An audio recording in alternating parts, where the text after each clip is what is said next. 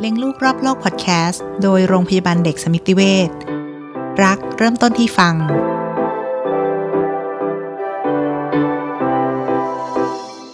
ซึ่งถ้าคุณมีทัศนคติอย่างนี้ ลูกก็รับรู้ได้ค่ะว่ามันเป็นเรื่องที่แบบว่าไม่ควรพูดเรื่องน่าอาย เพราะฉะนั้นวันหลังถ้าเขามีปัญหาสมมติเขาโตขึ้นแล้วเขามีปัญหาเกี่ยวกับเรื่องเพศเนี่ยอือฮึเขาจะกล้ามาปรึกษาพ่อแม่ไหม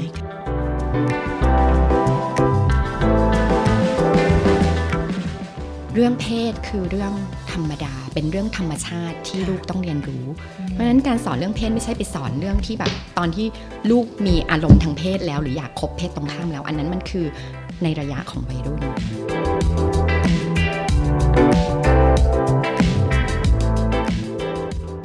ซึ่งเพราะว่าเรื่องเพศมันไม่ได้เป็นเรื่องของการที่แบบมีเพศสัมพันธ์กันอย่างเดียวอืมไม่ใช่ค่ะแต่ว่ามันเป็นเรื่องของ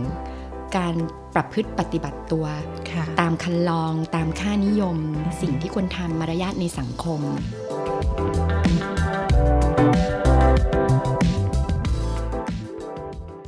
สวัสดีค่ะ พบกับรายการเลี้ยงลูกรอบโลกพอดแคสต์โดยโรงพยาบาลเด็กสมิติเวชวันนี้นะคะพลอยมลิกมาศและขิมค่ะเภสัชกรหญิงหันสามหามงคลค่ะ ค่ะ จะพาเรามาคุยกันเกี่ยวกับเรื่อง คุยกับลูกยังไงให้เข้าใจเรื่องเพศอืมอ่า ซึ่งเราไม่ได้หมายถึงเรื่องนั้นอย่างเดียวเราไม่ได้หมายถึงแต่เราหมายถึงหลาย ๆ อย่างใช่ที่มันเกี่ยวกับการเป็นผู้หญิงการเป็นผู้ชาย ใช่ หรือว่าค่ะการที่เรามีมีมีเพื่อนเอ่ออ่าสมมติลูกเราเป็นลูกชายใช่ไหมคะเราลูกจะมีเพื่อนเป็นเพื่อนต่างเพศอ่าหรือว่าอีกอันหนึงที่คิดว่าหลายบ้านน่าจะเจอตอนที่ลูกเริ่มเริ่มโตอือฮึเช่นเช่นแบบว่าการขอไปนอนค้างบ้านเพื่อนหรือ sleep over อ่าค่ะซึ่งบางโรงเรียนโรงเรียนนานาชาติบางอันเนี่ยต้องบอกเลยว่า เอาเป็นหนึ่งในหลักสูตรของของการที่ให้เด็กเหมือนกับไปทัศนศึกษานอกโรงเรียน เช่นไปนอน sleep over ที่โรงเรียนหนึ่งคืนอืมหรืออะไรแบบเนี้ยนะคะ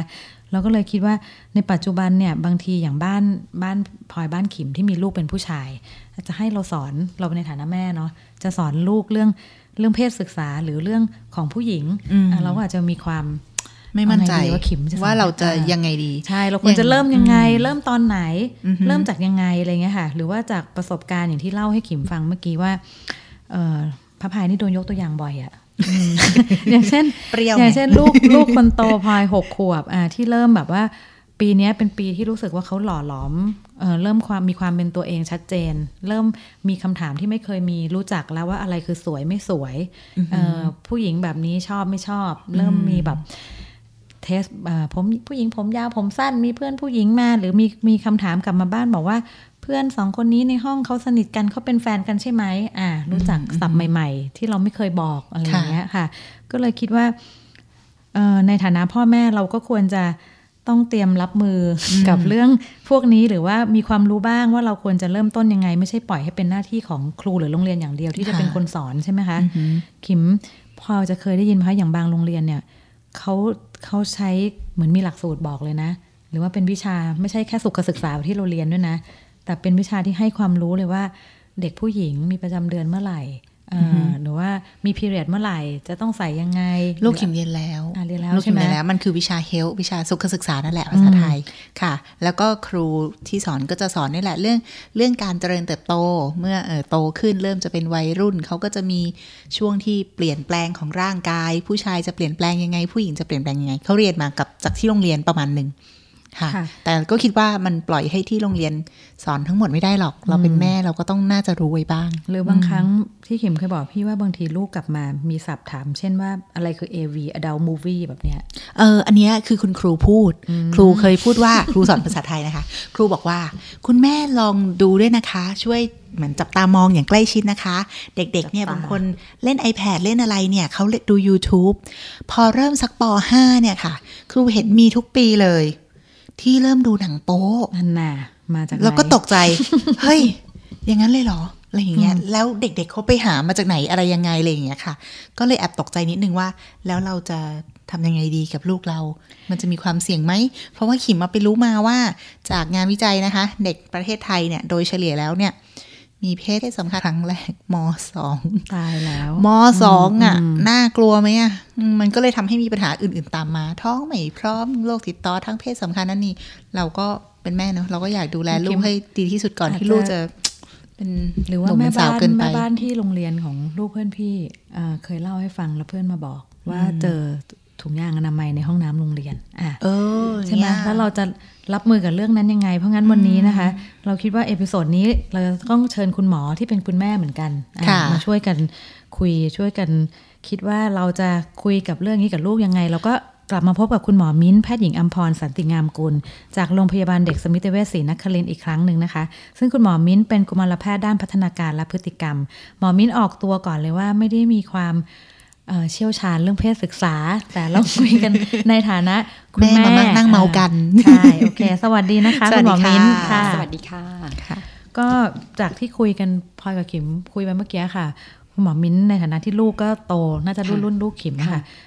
มีคำถามอะไรอย่างนี้จากลูกบ้างไหมคะเรื่องโอ้ยมีเยอะแยะเต็มไปหมดเลย เต็มไปหมดบางทีเป็นคำถามที่แบบ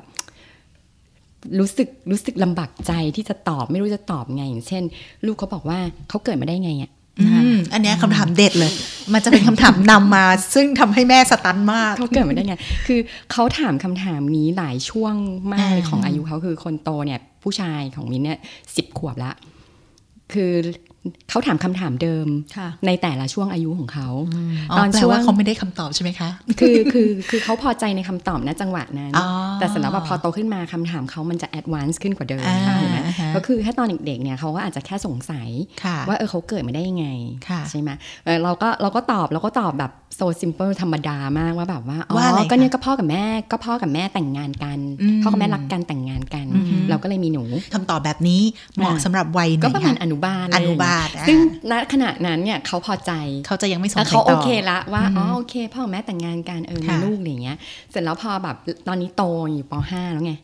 พอป .5 ละ คราวนี้ก็เหมือนที่คุณขิมบอกอะเริ่มเรียนว่าที่แล้วโรงเรียนเนี่ยเขาก็เลยเริ่มแบบมีเรื่องของสุขศึกษาจริงๆสุขศึกษาเนี่ยมันปูพื้นมาตั้งแต่ปปหนึ่งเลยนะอ่าฮะเอ่อเรื่องของแบบเหมือนกับบทบทร่างกายของบทบทเราเลยเออใช่ไหมร่างกายของเราบทบาททั้งเพศ แบบค่ะเพศหญิง เพศชาย ควรจะมีบทบาทที่เหมาะสมกับเพศอย่างไรอะไรประมาณเนี้ยความแตกต่างของเพศหญิงเพศชายคือค่อยๆ ปูมาเรื่อยๆจนกระทั่งพอป .4 ป .5 มันเริ่มลงลึกไงค่ะเออมันเริ่มลงลงลงลึกถึงรายละเอียดลงไปในร่างกายอะไรอย่างนี้มากยิ่งขึ้นคราวนี้มันเริ่มมีคำถามไง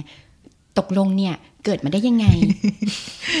แล้วแล้วคำตอบที่ต้องการเนี่ยคือมันต้องการลึกขึ้นกว่าเดิมอ่าแล้วยังไงล่ะ คือซึ่งตาขิมไม่รู้ว่าครูพูดถึงไหนด้วยนะอ่เ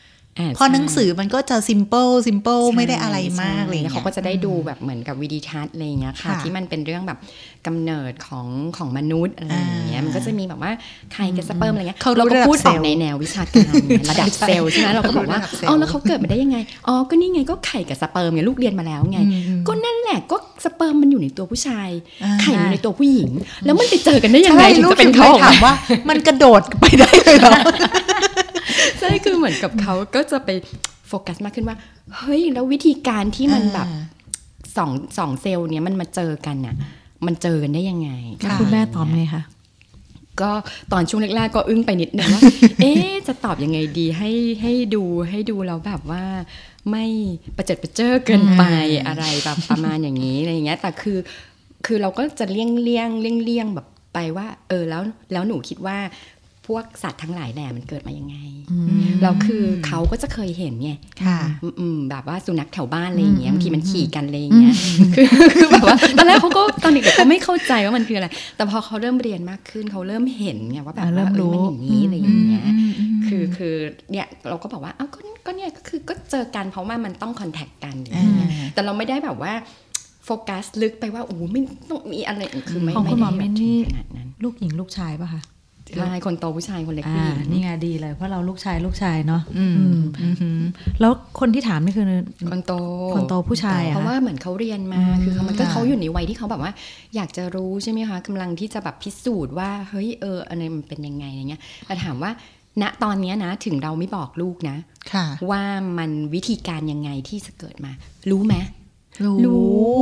ก็คือด้วยความที่แบบเขาค่อยๆเขาค่อยๆ รู้ค่อย ๆ แบบเห็นขึ้นมาเรื่อยๆจากประสบการณ์ชีวิตเขาแล้วก็รวมทั้งประสบการณ์ที่เขาได้เรียนในห้องเรียนอะไรอย่างเงี้ยมันกระตุ้นทำให้เขาแบบอยากรู้มากยิ่งขึ้น แล้วบางทีเนี่ยการเข้าถึงสื่ออย่างเงี้ยค่ะ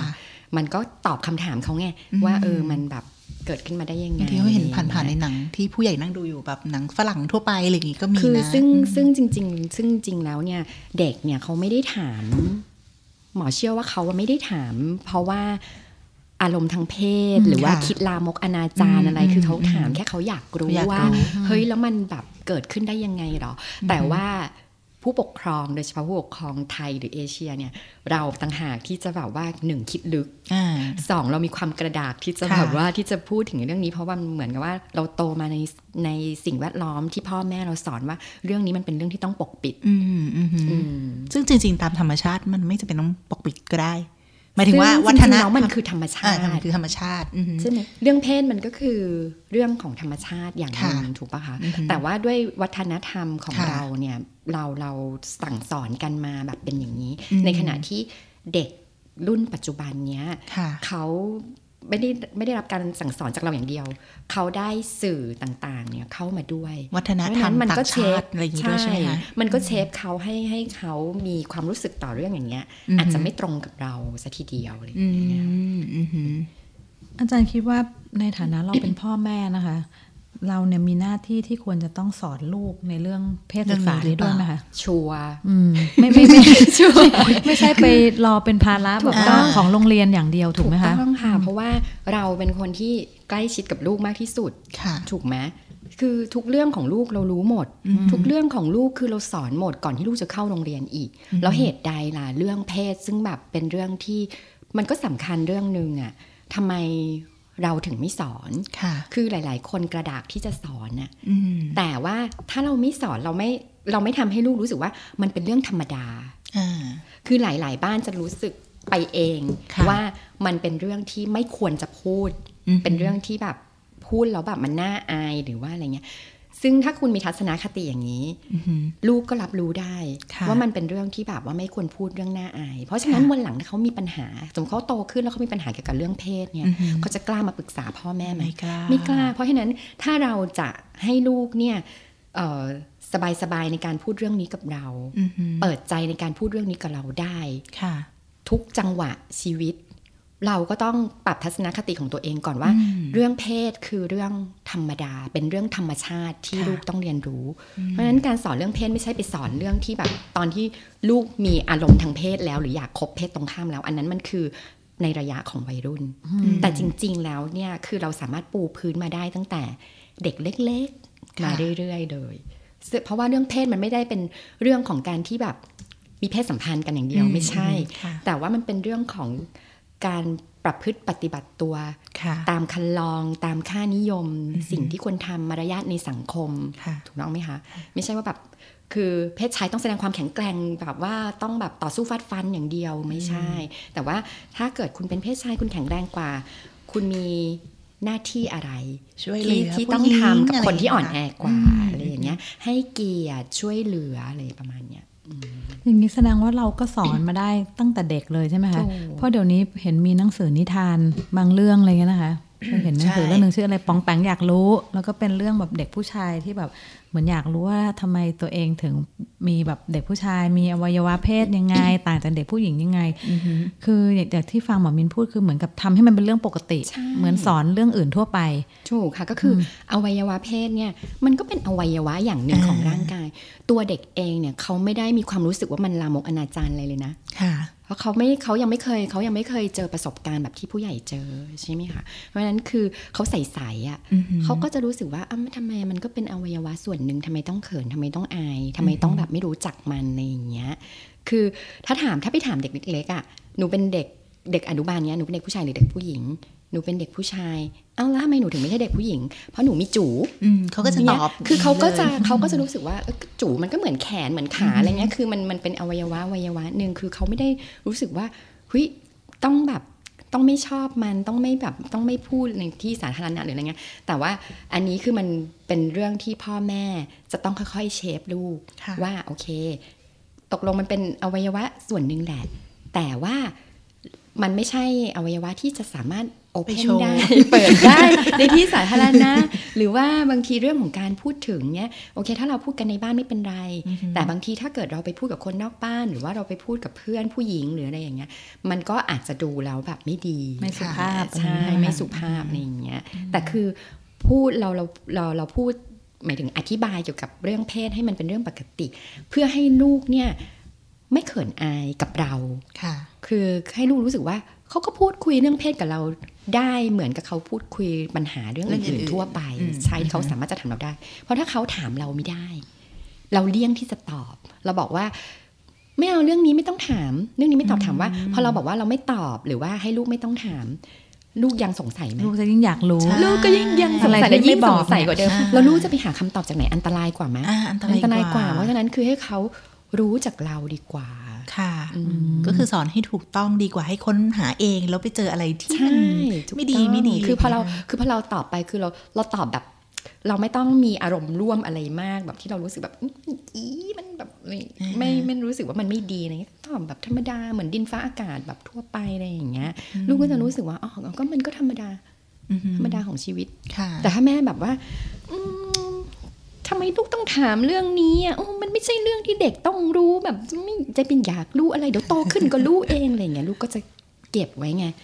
แล้วไม่กล้าถามอืมอืมอืมอืมแย่กว่า แย่กว่าจริงแล้วอย่างลูกขิมแล้วกันเนาะที่กำลังพรีทีนแล้วกำลังจะๆอืมเหมือนสิบเริ่สอมงเป็นหนุ่มแล้วค่ะสิบสองคนโตแล้วเนี้ยค่ะอืมเอ่อการที่จะให้ความรู้เรื่องเพศศึกษามันคงมันคงเป็นมากกว่าที่จะที่เราคุยกันมาค่ะใช่ไหมคะเอ่ออันนี้เนี่ยคงจะเป็นวัยที่คงจะต้องเริ่มเริ่มพูดไปถึงเรื่องเพศสัมพันธ์ละว่ามันคืออะไรแล้ว ขิมก็ยังไม่เคยพูดกับเขาตรงๆอย่างนั้นนะเพราะขิมรู้สึกว่าเขาเขาเคยรู้แล้วถามอย่างที่ขิมหมอมิ้นบอกค่ะค่ะว่าเขาหนึ่งเรียนมาจากโรงเรียนสองเขาเห็นนินสื่อนู่นนี่หนังเนื้งอะไรอย่างเงี้ยค่ะค่ะโฆษณาอะไรอย่างเงี้ยขิมว่าเขารู้ อืมอืมแล้วลูกขิมเป็นลูกตลกค่ะ ที่บ้านเป็นตลกค่ะ เป็นเหมือนคณะตลกคาเฟ่ลูกขิมก็จะสามารถนั่งอยู่ในรถ แล้วก็พูดขึ้นมาว่า โตขึ้นไปนะ เขาจะไม่ใช้ถุงยางหรอก เพราะมันไม่รักโลก เขาจะใช้ถุงผ้า มันเป็นอย่างนี้ยค่ะ ซึ่งแบบตอนเออพี่ไทยตอนแรก ซึ่งตอนแรกขิมกำลังพูดอยู่ว่าเฮ้ยมันใช่เหรอไทย แล้วขิมก็จะบอกว่าเฮ้ยถุงยางเนี่ยนะมันไม่ได้ป้องกันเฉพาะการไม่มีลูกค่ะเฉยๆนะ แต่มันยังป้องกันโรคติดต่อทางเพศสัมพันธ์อะไรเงี้ย แล้วเขาเรียนเรื่องโรคเอดส์เรียนเรื่องอะไรอย่างงี้จากที่โรงเรียนนะเขาเรียนแล้วอะเนี่ยค่ะถ้าถ้าถึงวัยอย่างเงี้ยค่ะค่ะเราก็ถือโอกาสที่เขาพูดนี่สอนไปได้เลยไหมใช่คะถูก ซึ่งซึ่งบางทีเนี่ย เราไม่จำเป็นจะเป็นต้องเป็นคนที่พูดเองอืมแต่ตั้งคำถามเพื่อให้ลูกเนี่ยตอบอืมอืมใช่ไหมคะตั้งคำถมเพื่อเราแบบตรีเช็คว่าเขารู้หรือยัง แล้วก็อีกอย่างหนึ่งคือให้เขาใช้สมองของตัวเองอืมในการคิดว่ามันแบบดีหรือไม่ดี อย่างถ้าเกิดเขาพูดขึ้นมาบอกว่าอุ้ยเขาจะไม่ใช้ถุงยางหรอกเขาอาจจะพูดขึ้นมาเล่นๆอะไรอย่างเงี้ยอ่าฮะเขาพูดเราก็เล่นบอกว่าเราเราก็เราก็บอกว่าเหรอ เออแล้วถ้าไม่ใช้อะ ลูกว่าเกิดลูกไม่ใช้จริง ๆ นะ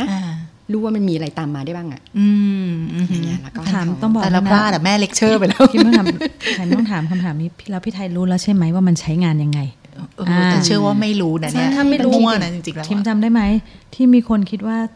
ถุงยางใส่นิ้วอนามัยเอามาใส่ที่นิ้วเพราะเออครูอาสาครูทำให้ดูที่นิ้ว ใช่ซึ่งถ้าลูกเปิดมาแบบนี้ยัแล้งวดียังดีนะไม่เอาไปใส่ที่กล้วยเออใส่ที่กล้วยเคยเห็นที่โรงเรียนหนึ่งสอนก็คือเขาแบบเอาไปคุณครูเอาไปใส่ที่กล้วย คือตอนฟังอาจจะขำนะคะ แต่มันเป็นเรื่องที่เกิดขึ้นจริงได้ใช่ไหมคะทีนี้คิดว่าอย่างอย่างเมื่อกี้ที่ขิมบอกว่ายังไม่ได้บอกหรอกนะ เพราะลูกยังไม่ได้เปิดเปิดประเด็นอ่าแต่คิดว่าถ้าลูกพูดออกมาอย่างนี้แล้ว เราถือโอกาสนี้สอนได้เลยใช่ไหมคะหมอมิ้นได้ ได้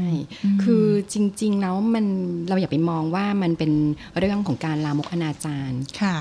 คือเมืองก็อย่างที่บอกไปตอนแรกว่ามองว่ามันเป็นเรื่องธรรมชาติอือหือคราวเนี้ยเราก็ต้องทำให้ธรรมชาติมันไม่เกิดโทษอะ่ะอือหือค่ะคือยังไงเนี่ยเด็กวัยรุ่นน่ะ มันก็ฮอร์โมนมันมันฮอร์โมนเพศมันอืมาอหือค่ะ ค่ะความรู้สึกอารมณ์อะไรแบบทางเพศอะมันต้องมีเป็นเรื่องธรรมดาอืมอยู่แล้วอะไรอย่างเงี้ยค่ะเพียงแต่ว่าเราต้องคุยกับเขาว่า เออ ถ้าเกิดเขามีขึ้นมาน่ะ มันจะแสดงออกยังไงให้เหมาะสมอือหือแล้วก็เอ่อเขามีวิธีในการที่จะป้องกันตัวเองอย่างไรอือหือแล้วก็เอ่อในชีวิตนี้เนี่ย มันเรื่องเนี้ยเป็นเรื่องแปลกใหม่สำหรับเขา แล้วมันก็เป็นเรื่องดูแล้วแบบอุ้ยมันดูน่าตื่นเต้น มันดูน่าตื่นเต้น แต่ในเรื่องมันในชีวิตมันมีเรื่องอื่นที่หนูต้องดูแลแล้วก็โฟกัสด้วยอือหือไม่ใช่เรื่องนี้เรื่องเดียวที่เป็นหลัก เพียงแต่เรื่องเนี้ยมันเป็นเรื่องใหม่ที่เข้ามาแล้วมันดูแบบน่าตื่นเต้นน่าค้นหาอะไรประมาณอย่างนั้นสำหรับเขา แต่จริงๆมันเป็นก็คือ เดี๋ยวมันผ่านวัยนี้ไป มันก็เป็นเรื่องธรรมดาเรื่องหนึ่งอะไรอย่างงี้ใช่ไหมอืคะมใช่ แต่ว่ามันอยู่ที่ว่าก่อนที่เขาจะผ่านวัยนี้ไปเนี่ย เขาได้รับการปลูกฝังอือหือเขาได้ความรู้เกี่ยวกับเรื่องเนี้ยไปยังไงบ้าง ค่ะอืมก็คือต้องผ่านไปได้ด้วยดีอะแล้วในถ้าเป็นลูกสาวอะคะหมอมินอืมอืมเป็นลูกสาวก็พรีทีนก็เราจะเราจะสอนยังไงคะหรือวิธีไหนที่เรามีอะไรที่เราต้องย้ำหรือว่าเน้นกว่าเด็กผู้ชายไหมคะ อืมคือจริงๆเราก็ค่อยๆ สอนมาแต่เล็กแต่น้อยแบบมามาเรื่อยๆ อยู่แล้วค่ะ ผู้ผู้หญิงเนี่ยต้องบอกว่ามีการเปลี่ยนแปลงของร่างกายกับอารมณ์เนี่ยเข้าสู่วัยรุ่นเนี่ยเร็วกว่าผู้ชาย เพราะฉะนั้นผู้ชายอาจจะไปเริ่มตอนสักประมาณมต้นอืมแต่ว่าผู้หญิงเนี่ยช่วงปฐมปลายเนี่ยบางทีเราก็จะเริ่มเห็นแล้วว่าเด็กผู้หญิงบางคนก็จะเริ่มมีหน้าอกขึ้นมาแอบสักป .6 ม .1 บางบางคนก็เริ่มมีประจำเดือนแล้วอะไรอย่างเงี้ยค่ะ ก็คือสอนอันดับหนึ่งเลยคือหนูดูแลตัวเองอืมการดูแลแบบประจำเดือนอะไรอย่างเงี้ย มันค่ะยังไงทำยังไง แล้วมีประจำเดือนแล้ว มันหมายความว่ายังไงหมายความว่ามีลูกได้อย่างเงี้ยใช่ใช่ไหมคะเขาต้องรู้ต้องอธิบายอืมหมายความว่ายังไง แล้วก็แล้วก็อ่าอะไรที่เป็นสิ่งที่ควรสงวนค่ะไม่ไม่ไม่ให้ใครมาแบบจับต้องหรือว่าไม่ให้ใครเห็นอือหืออะไรอย่างเงี้ยดูแลตัวเองยังไง แล้วก็ สอนในเรื่องของการหลีกเลี่ยง การนำตัวเองไปอยู่ในจุดเสี่ยงค่ะอืมตรงไหนที่เป็นจุดที่เสี่ยงสำหรับเด็กผู้หญิงอือหือแม้กระทั่งเอ่อมนุษย์ผู้ชายค่ะที่อาจจะเป็นญาติญาติๆกัน ก็ต้องบอกว่าถือเป็นจุดเสี่ยงเหมือนกันอือหือเพราะว่าจากสถิติที่เคยเก็บเก็บกันมาเยอะแยะหลายสตัดดี้เนี่ย เด็กผู้หญิงที่ถูกเอ่อร่วงเกินทางเพศเนี่ย ส่วนใหญ่เป็นคนใกล้ชิดที่เด็กรู้จักค่ะอืมเพก็ราะคืฉะอนั้นคนคือที่ให้ความไว้วางใจใช่ค่ะที่เราไม่คิดคือว่าเด็กมันไม่ระวังไงเพราะฉะนั้นคือเราก็ต้องบอกเด็กว่าได้แค่ไหนยังไงตรงไหนไม่ควรไปอยู่กันสองคนไม่ควรอะไรอย่างเงี้ยกับซึ่งเพจศตรริงงข้ามๆเดี๋ยวนี้เรามีลูกชายเรายังห่วงอย่างนี้เลยนะ เป็นไหม ก็เป็นนะก็เป็นอืมเพราะมันมีความหฟัลางกหลายทางเพศฟังข่าวอะไรใช่ใช่ไหมเพราะมันมีความหลากหลายทางเพศเราก็ใช่คิดว่าลูกเราก็ก็อืมเป็นเหยื่อได้เหมือนกันใช่ความหลากหลายทางเพศนี่เป็นอีก episode ได้เลยนะคะ คือเราเวลาสอนเนี่ยค่ะต้องแบบ ไม่แยกลูกชายลูกสาวนะ คือความคือความรู้บางจุดอาจจะแบบว่าแตกต่างกันอย่างเช่นแบบ ผู้หญิงก็อาจจะต้องไปสอนละลงลึกละเอียดว่าแบบเรื่องของการเรื่องมีมีประจำเดือนประจำเดือนอะไรเนี่ยของผู้ชายก็ไม่ต้องไปสอนแบบตรงนี้ค่ะใช่ไหมแต่ว่าแต่ว่าคือก็ต้องสอนในในในแง่มุมของการประพฤติปฏิบัติตัว การระวังตัวเองหลีกเลี่ยงความเสี่ยงหรืออะไรอย่างนี้เหมือนกันค่ะแล้วพอเราพูดถึงลูกสาวใช่ไหมคะก็มีเรื่องหนึ่งที่ที่เอ่อ คุยกันเมื่อก่อนตอนที่จะเริ่มเข้ารายการว่าอ่ามีคุณแม่บ้านหนึ่งที่บอกว่าลูกเนี่ยคือที่บ้านมีลูกสาวสองคนอ่าแล้วก็ตั้งกฎกับลูกเอาไว้เรื่องการไป sleep over หรือนอนค้างบ้านเพื่อน ซึ่งเขาเอ่อคุณแม่ก็บอกว่าเนี่ยเหมือนกับเคยเป็นกฎดีมากเลยที่เคยตั้งสอนไว้ตั้งแต่เด็ก ๆ ว่าเออที่บ้านเรามีกฎนะว่าไม่ให้ไปนอนค้างที่บ้านคนอื่น เพราะว่า ด้วยเหตุผลบลาบลาบลาว่าไป ทีนี้หมอมินนะคะในฐานะที่มีลูกทั้งผู้หญิงผู้ชายใช่ไหมคะมองเกี่ยวกับเรื่องนี้ยังไงคะยิ่งในเฉพาะสังคมปัจจุบันที่เด็กรู้สึกว่าก็หนูแค่ไปนอนค้างบ้ามันนเป็นเรื่เพื่องอธรนรมดาใช่ไปทานข้าวอืมไปดูหนังอะไรเงี้ยไปแบบนั่งดูทีวีบ้านเพื่อนเดี๋ยวหนูก็กลับพรุ่งนี้อะไรอย่างเงี้ยค่ะ แล้วโดยยุคปัจจุบันเด็กที่ขอไปนอนบ้านเพื่อนบางครั้งเนี่ยสิบเอ็ดสิบสองก็ใช่ก็รู้จักการ sleep over แล้วเงี้ยค่ะหมอมิ้นมองเกี่ยวกับเรื่องนี้ว่ายังไงบ้างคะ คืออันเนี้ยมินได้ได้อิทธิพลมาจากพี่สาวของคุณสามีค่ะพี่สาวมีลูกที่แบบโตไปละค่ะยี่สิบกว่าไปแล้วเพราะฉะนั้นเขาเคยผ่านช่วงเวลาเหล่านี้มาหมดแล้ว เขาก็แชร์ไอเดียว่าเอ่อเขาเนี่ยคุยกับลูกว่าไม่ให้ไปนอนค้างบ้านเพื่อนนะเอ่อ ลูกก็เพียรถามอยู่นั่นน่ะทำไมทำไมทำไมคือมีเพื่อนไปนอนกันตั้งหลายคนทำไมถึงไปไม่ได้ ไม่อันตรายหรอกเนี่ยบ้านเพื่อนคนนี้แบบแม่ก็รู้จักอะไรอย่างเงี้ยค่ะแต่แม่ก็ยังยืนยันว่าไม่อืมไม่ให้ไป โดยให้เหตุผลที่ว่า เวลาที่เราเวลาที่ลูกเนี่ยไปนอนค้างบ้านเพื่อน ในบ้านเนี่ยมีใครบ้างไม่รู้ แม่ไม่รู้ แม่อาจจะรู้จักพ่อแม่อาจจะรู้จักแม่ของเพื่อนลูก แต่แม่ไม่รู้ว่าสิ่งแวดล้อมที่บ้าน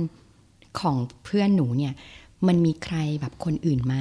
แล้วคนอื่นเขามีบุคลิกลักษณะนิสัยหรือเขาทำอะไรอือหือซึ่งตรงนั้นเป็นจุดที่เราควบคุมไม่ได้พอลูกไปอยู่บ้านเพื่อนคือเราควบคุมไม่ได้ละค่ะดังนั้นคือถ้าเกิดสมมติว่า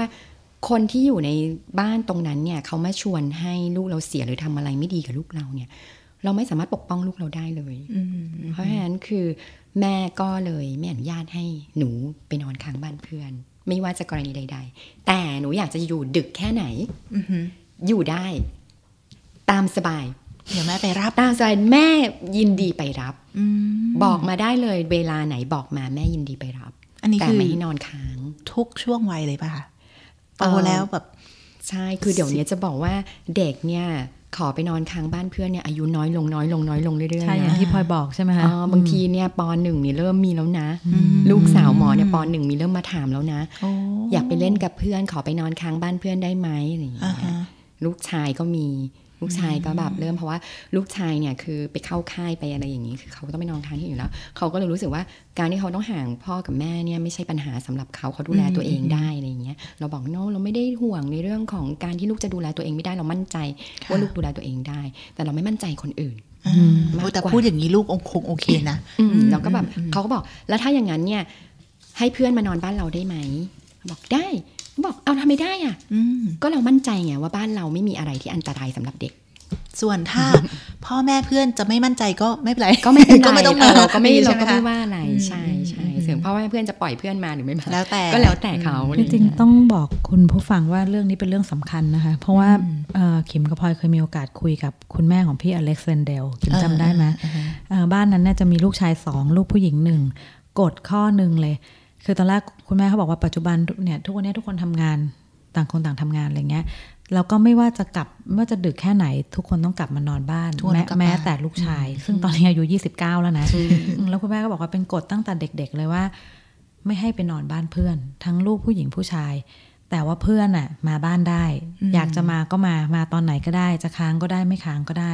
แล้วสิ่งพวกเนี้ยมันเหมือนมันติดตัวเขาอะค่ะใช่ตั้งแต่เด็กไปจนโตอืมอืมเพราะงั้น พอพอได้ฟังเอ่อความคิดนี้อะไรเงี้ยนะคะ เราก็เห็นจากหลาย ๆ บ้านที่ว่า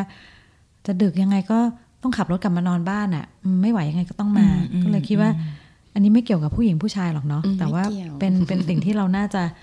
เป็นกฎของบ้าน อืม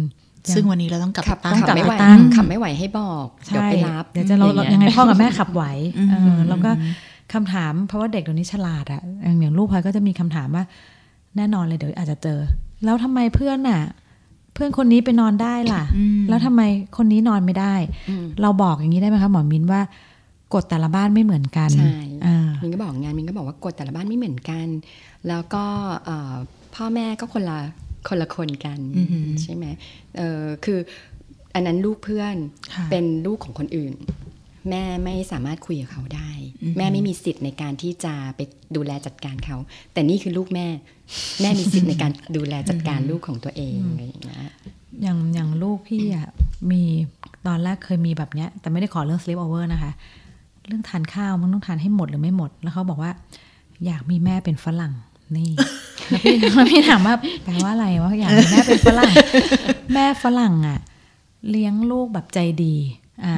ถามว่าใจดีแปลใจดีแปลว่าอะไร ให้ทำอะไรก็ได้ กินตอนไหนก็ได้ เล่นตอนไหนก็ได้ ไปอะไรก็ได้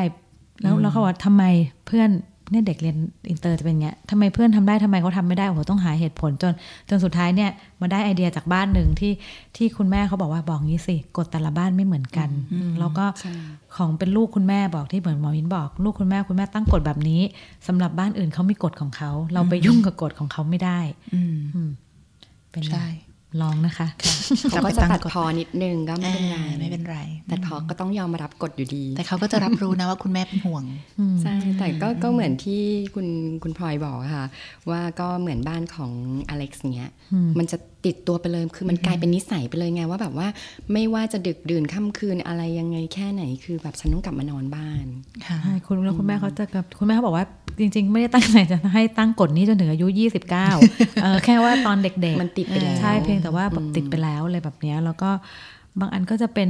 จริงๆเรื่องพวกเนี้ยค่ะหมอมินถ้าถ้าครอบครัวมีความแข็งแรงเรื่องความสัมพันธ์นะคะ เหมือนถึงว่าพ่อแม่ลูกใกล้ชิดกัน การที่เราจะสอนทั้งเรื่องเพศ หรือว่าทั้งเรื่องความเหมาะสมอะไรค่ะควรไม่ควรมันจะมันจะง่ายกว่าบ้านใช่ที่มันสอนได้ทุกอย่างอะใช่ไหมคะอืมคือยังไงยังไงคือ ลูกก็เห็น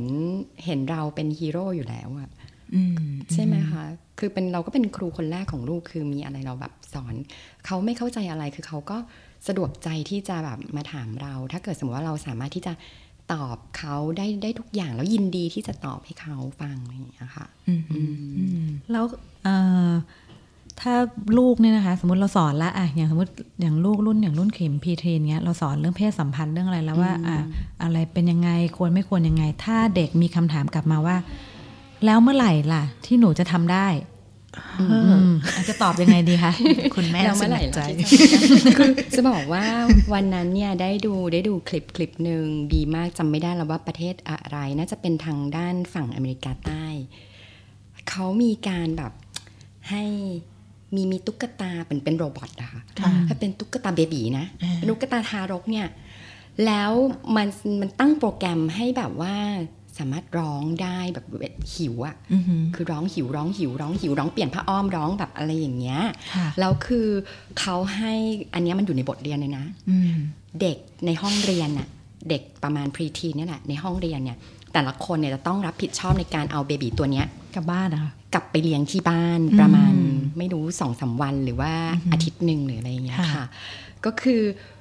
ต้องดูแลเขาแบบให้ดีนะ เพราะว่าเพราะว่าไม่งั้นมันก็จะร้องร้องร้องร้องร้องอะไรอย่างเงี้ยมันก็คือเหมือนเด็กทารกแรกเกิดเลยอ่าคือให้เด็กเอาไปเลี้ยงแล้วคือเด็กต้องดูแลเองนะในนั้นมันจะเหมือนกับมีโปรแกรมว่าเลคคอร์ดไว้ด้วยว่าแบบร้องกี่นาทีอะไรอย่างเงี้ยค่ะคือให้คะแนนด้วยนะว่าอ๋อคือมีคะคุณแนนด้วยว่าคุณดูแลได้ดีอ่าขนาดไหนอะไรอย่างเงี้ยค่ะ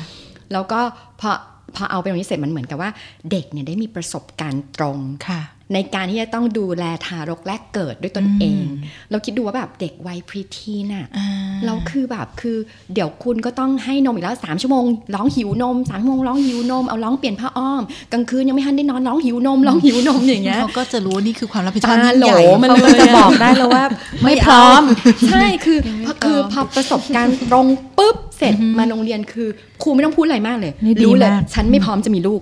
เราใช้ทามากอตจิได้ไหม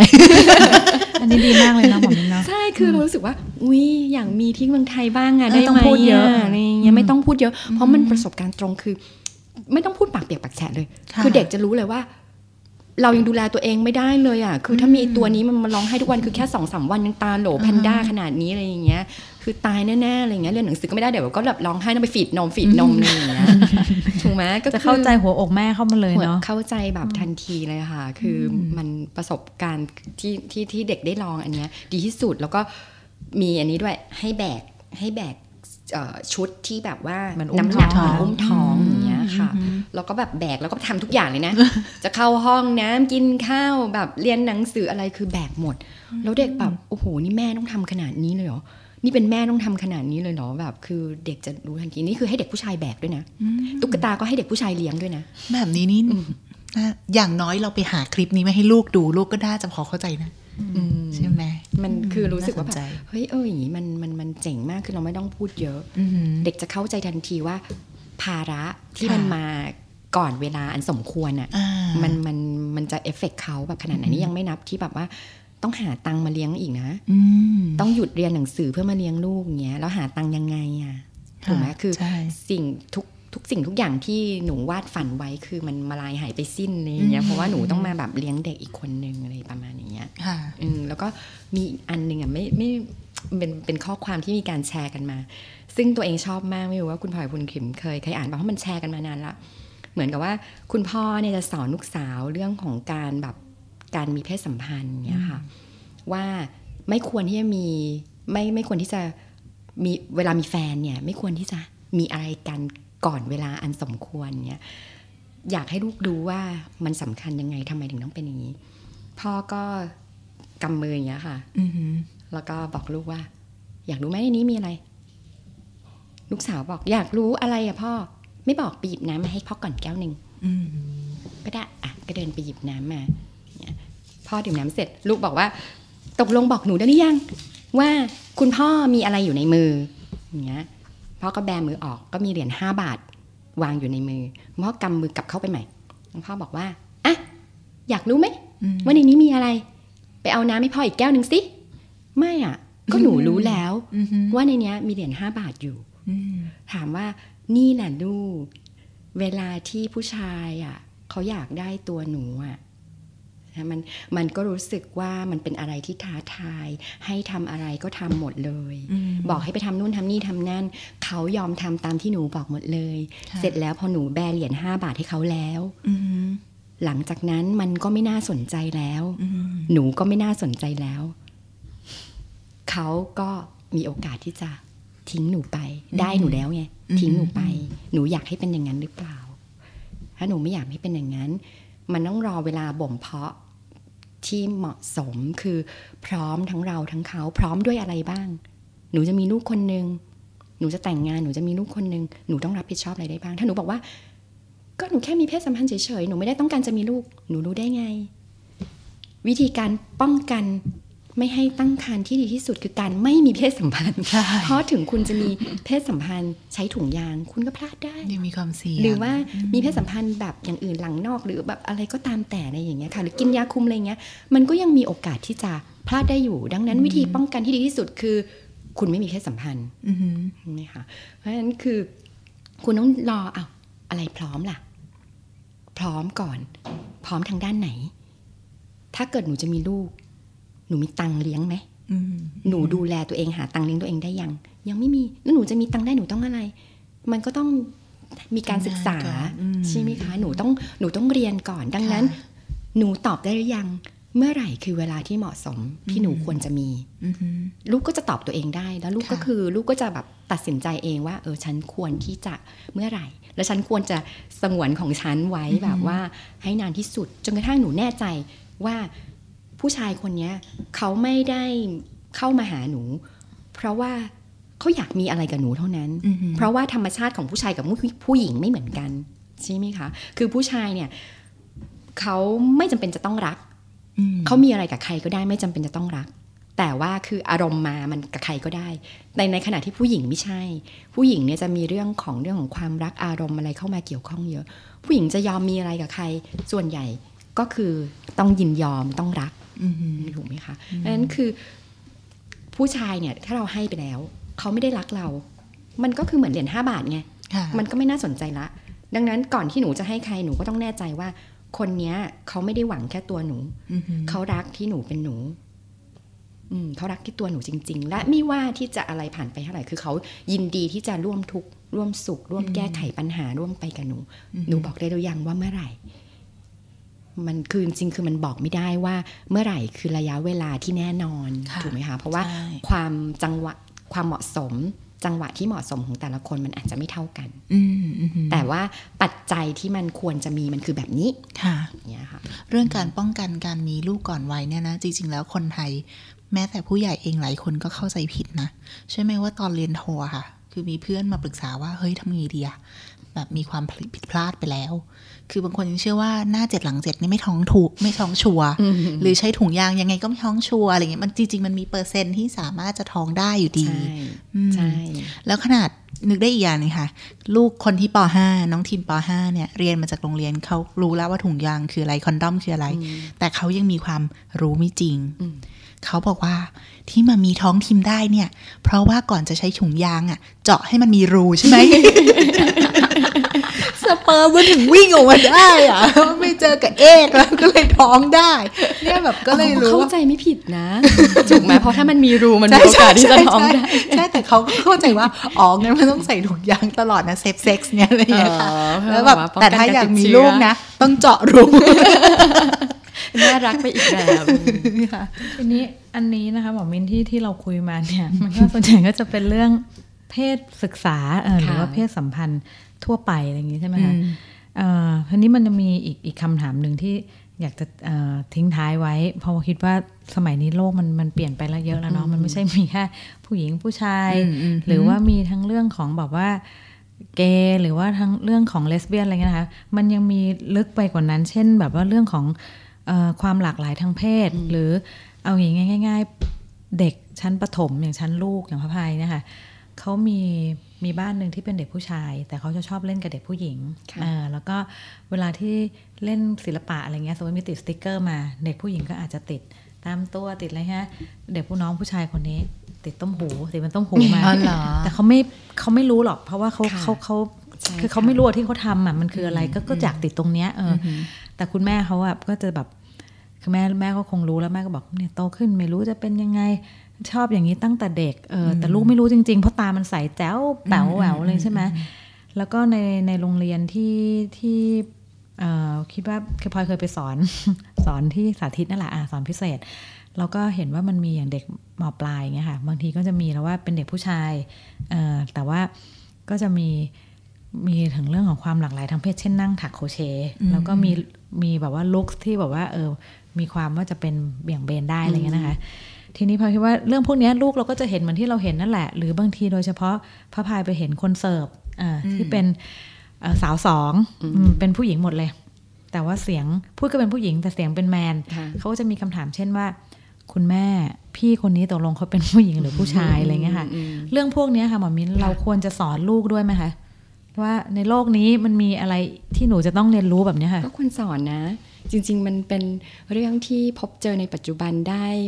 ธรรมดามาก ๆ เลยอะทั่ว ๆ ไปแบบเจอเยอะมากอะใช่ไหมคะ ทั้งในชีวิตประจำวันแล้วก็ทั้งในสื่อต่าง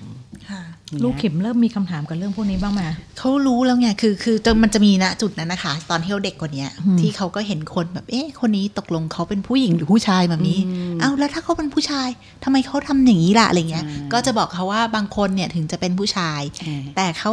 ชอบที่จะทำอะไรเหมือนผู้หญิง หรือเขาเขามีรสนิยมเหมือนผู้หญิงก็ได้อืมหรือผู้หญิงที่มีรสนิยมเหมือนผู้ชายก็ได้ค่ะก็จะอธิบายประมาณเนี้ยค่ะเอออคือถ้าเกิดพูดถึงเรื่องนี้จริง ๆ มันยาวนะเป็นเรื่องหนึ่งที่ยาวต้องอีก episode หนึ่งเอาสั้นๆเอาสั้นๆว่า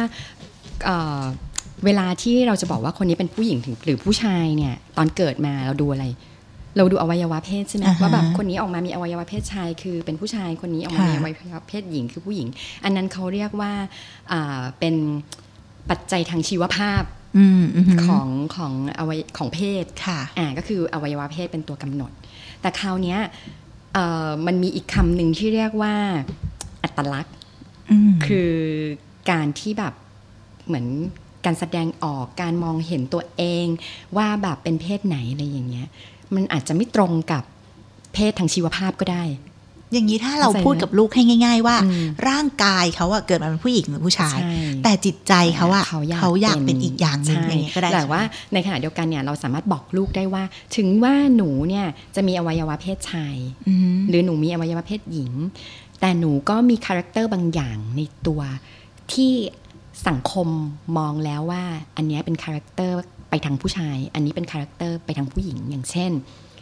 เด็กผู้หญิงบางคนเนี่ยก็จะออกแนวแบบแมนๆลุยๆหน่อยค่ะคือแบบว่าชอบคือไม่ได้เล่นแบบนั่งเล่นตุ๊กตา พ่อแม่ลูกอะไรแบบ คือแต่เป็นเด็กที่ชอบในการที่จะแบบ ชอบกิจกรรมในการปีนอ่าป่าเล่นยปีนวิ่งป่ายอะไรอย่างเงี้ยเนาะเออแต่ว่าถามว่าเขา identify ตัวเองว่าเป็นอะไร เขาบอกเขาเป็นผู้หญิงอือหือแต่เขามีความแมนค่ะอยู่ในตัว ในขณะที่เด็กผู้ชายบางคนเขาอาจจะบอกว่าเขาเป็นผู้ชายนี่แหละ แต่เขาไม่ชอบเล่นกีฬาที่เด็กผู้ชายทั่วไปชอบเล่น ไม่ชอบไปเตะบอลไม่ชอบเล่นอะไรรุนแรงที่มันมีการแบบกระทบกระทั่งแล้วเขาอาจจะเป็นเด็กที่แบบชอบนั่งวาดรูปซึ่ง สังคมมองว่าการนั่งวาดรูปเฉยๆ การทำนั่งทำงานศิลปะเนี่ยเป็นของผู้หญิงอือหือซึ่งจริงแล้วมันก็ไม่ได้แยกขนาดค่ะนั้นใช่ไหมคะเพียงแต่ว่าคาแรคเตอร์บางอย่างคือสังคมมันเชฟไปว่าแบบมันอ่าเป็นอย่างนั้น ทีนี้เราก็อาจจะบอกให้ลูกเข้าใจได้ว่า เนี่ยขนาดหนูเป็นผู้ชายก็มีบางอย่าง ที่หนูอาจจะชอบเหมือนที่ผู้หญิงส่วนใหญ่ชอบอือหือหนูเป็นผู้หญิงหนูอาจจะทำบางอย่างเหมือนที่ผู้ชายส่วนใหญ่ทำแต่มันไม่ได้หมายความว่า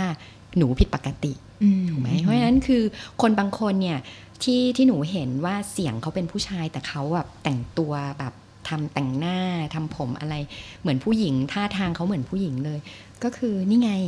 เขาก็เหมือนหนูเพียงแต่ว่าเขาอาจจะมีเยอะหน่อยอ่าอ๋อซึ่งถามว่าเขาผิดปกติไหมไม่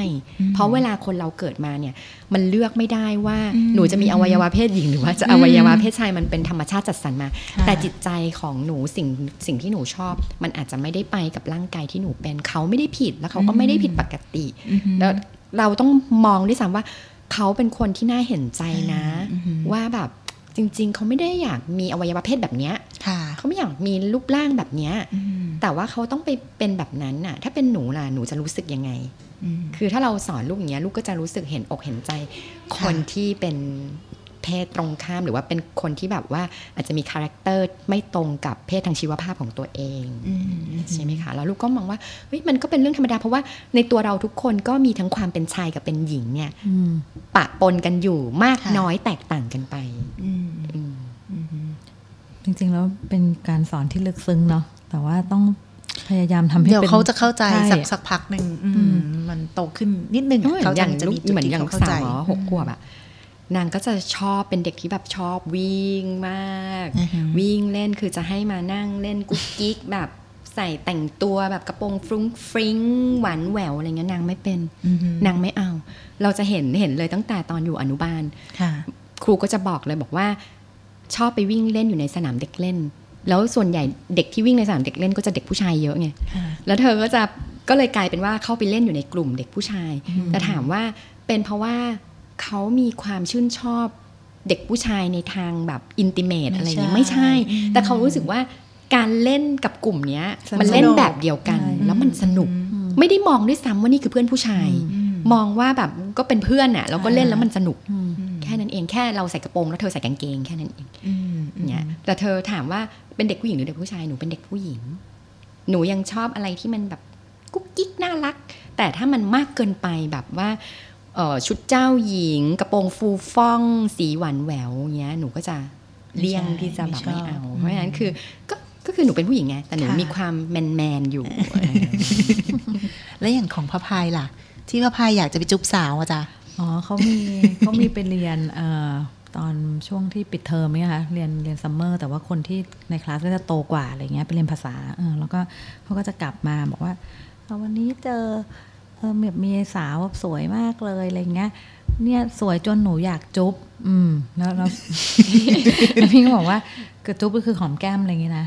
แล้วก็คงเหมือนเราจุ๊บเขาอะไรเงี้ย แต่เวลาอยาก แล้วพี่ก็ถามเอาแล้วแล้วมีคนไหนอีกที่อยากจุ๊บอ๋อไม่ไม่ไม่ต้องต้องคนนี้คนอื่นคนอื่นไม่อยากจุ๊บอืมอืมถ้าถ้าลูกพูดอย่างเงี้ยค่ะ เราจะสอนเขาได้ยังไงว่าแบบ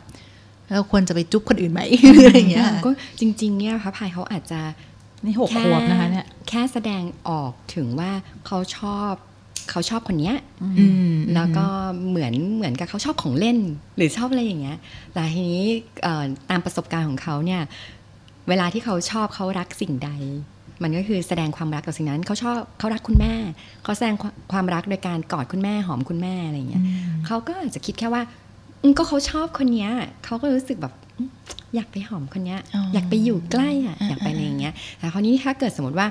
คนนั้นเขาอนุญาตค่ะ มันก็ได้อะเนาะใช่ไหมเพราะมันเคยมีว่าเด็กอนุบาลอะอ่าฮะเด็กผู้ชายอะค่ะ ค่ะคือก็ชอบอะเด็กผู้หญิงคนนี้น่ารักเหมือนตุ๊กตาอะไรอย่างเงี้ยแล้วเขารู้สึกว่าแบบมันน่ารักจังเลยอะไรอย่างเงี้ย อยู่ๆก็เข้าไปหอมแก้มอย่างเงี้ยแม่ของเด็กผู้หญิงเดือดร้อนนะแบบรู้สึกว่าแบบมาแตะอ่างลูกฉันทำไมอะไรอย่างเงี้ยแต่คือเด็กผู้ชายไม่ได้มีความรู้สึกนึกคิดไว้นั้นอะเขาไม่ได้คิดแบบว่าลามกอนาจารอะไรอย่างเงี้ยเออคือเขาแค่รู้สึกว่าแบบ คนนี้น่ารักจังเลยคือเขา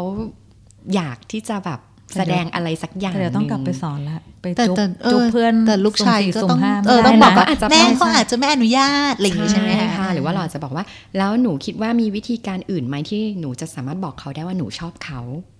อืมแล้วเราก็มานั่งดิสคัทกันว่าวิธีการแต่ละอย่างเนี่ยมันโอเคหรือไม่โอเคอะไรยังไง เพราะว่าบางคนอยู่ๆเราเข้าไปจุ๊บเขาเขาอาจจะตกใจ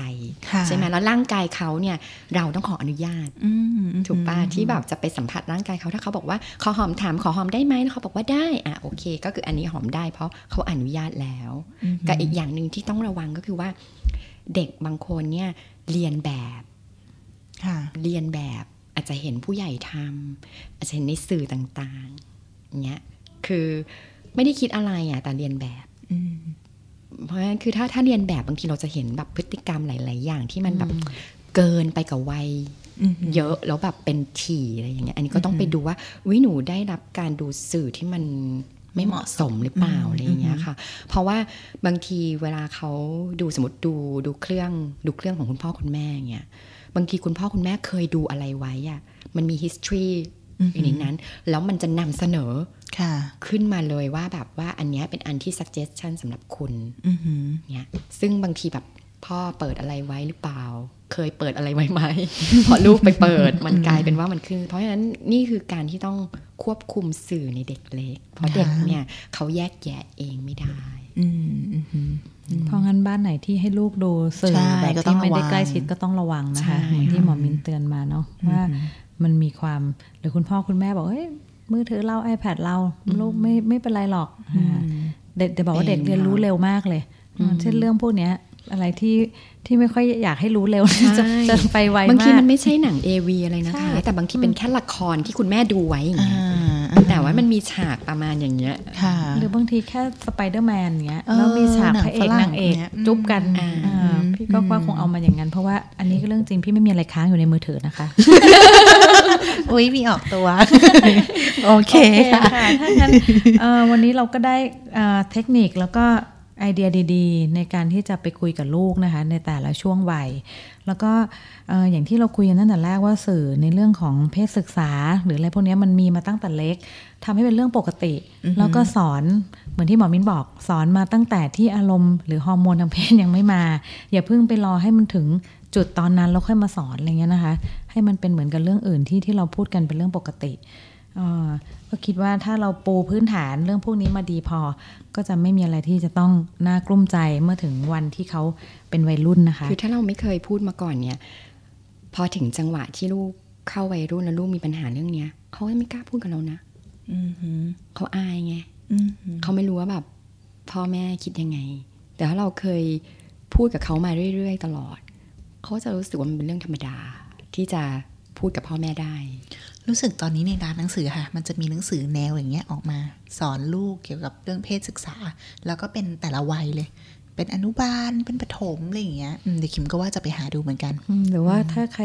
เอ่อมีโอกาสได้เป็นลูกมีลูกวัยรุ่นมาก ๆ แล้วก็เจออคลิปอย่างที่หมอหมอมิ้นบอกนะคะ อันที่เป็นเลี้ยงลูกเบบีอะอันนั้นดีมากเลยเออถ้าถ้าถ้าพลอยกับคิมเจอเดี๋ยวจะมาแชร์ว่ามันคืออะไรนะคะค่ะก็วันนี้ต้องขอขอบคุณหมอมิ้นนะคะ แพทย์หญิงอัมพรสันติงามกุลแห่งโรงพยาบาลเด็กสมิติเวชศรีนครินทร์มากค่ะ ที่มาให้ความรู้ในเรื่องนี้ แล้วก็สำหรับใครที่สนใจจะ subscribe หรือว่าอยากจะติดตามรายการของเราได้ที่ไหนนะคะคิม ก็ติดตามได้ตั้งแต่ใน YouTube นะคะ Spotify นะคะ ใน Apple Apple Podcast นะคะ Google Podcast นะคะ แล้วก็ทุกสัปดาห์เราก็จะเอาลิงก์ไปไว้ในเพจเลี้ยงลูกรอบโลกของเราด้วยค่ะ ค่ะ โอเคสำหรับวันนี้นะคะ ต้องขอบคุณหมอมิ้นมากค่ะ ค่ะ สวัสดีค่ะ สวัสดีค่ะ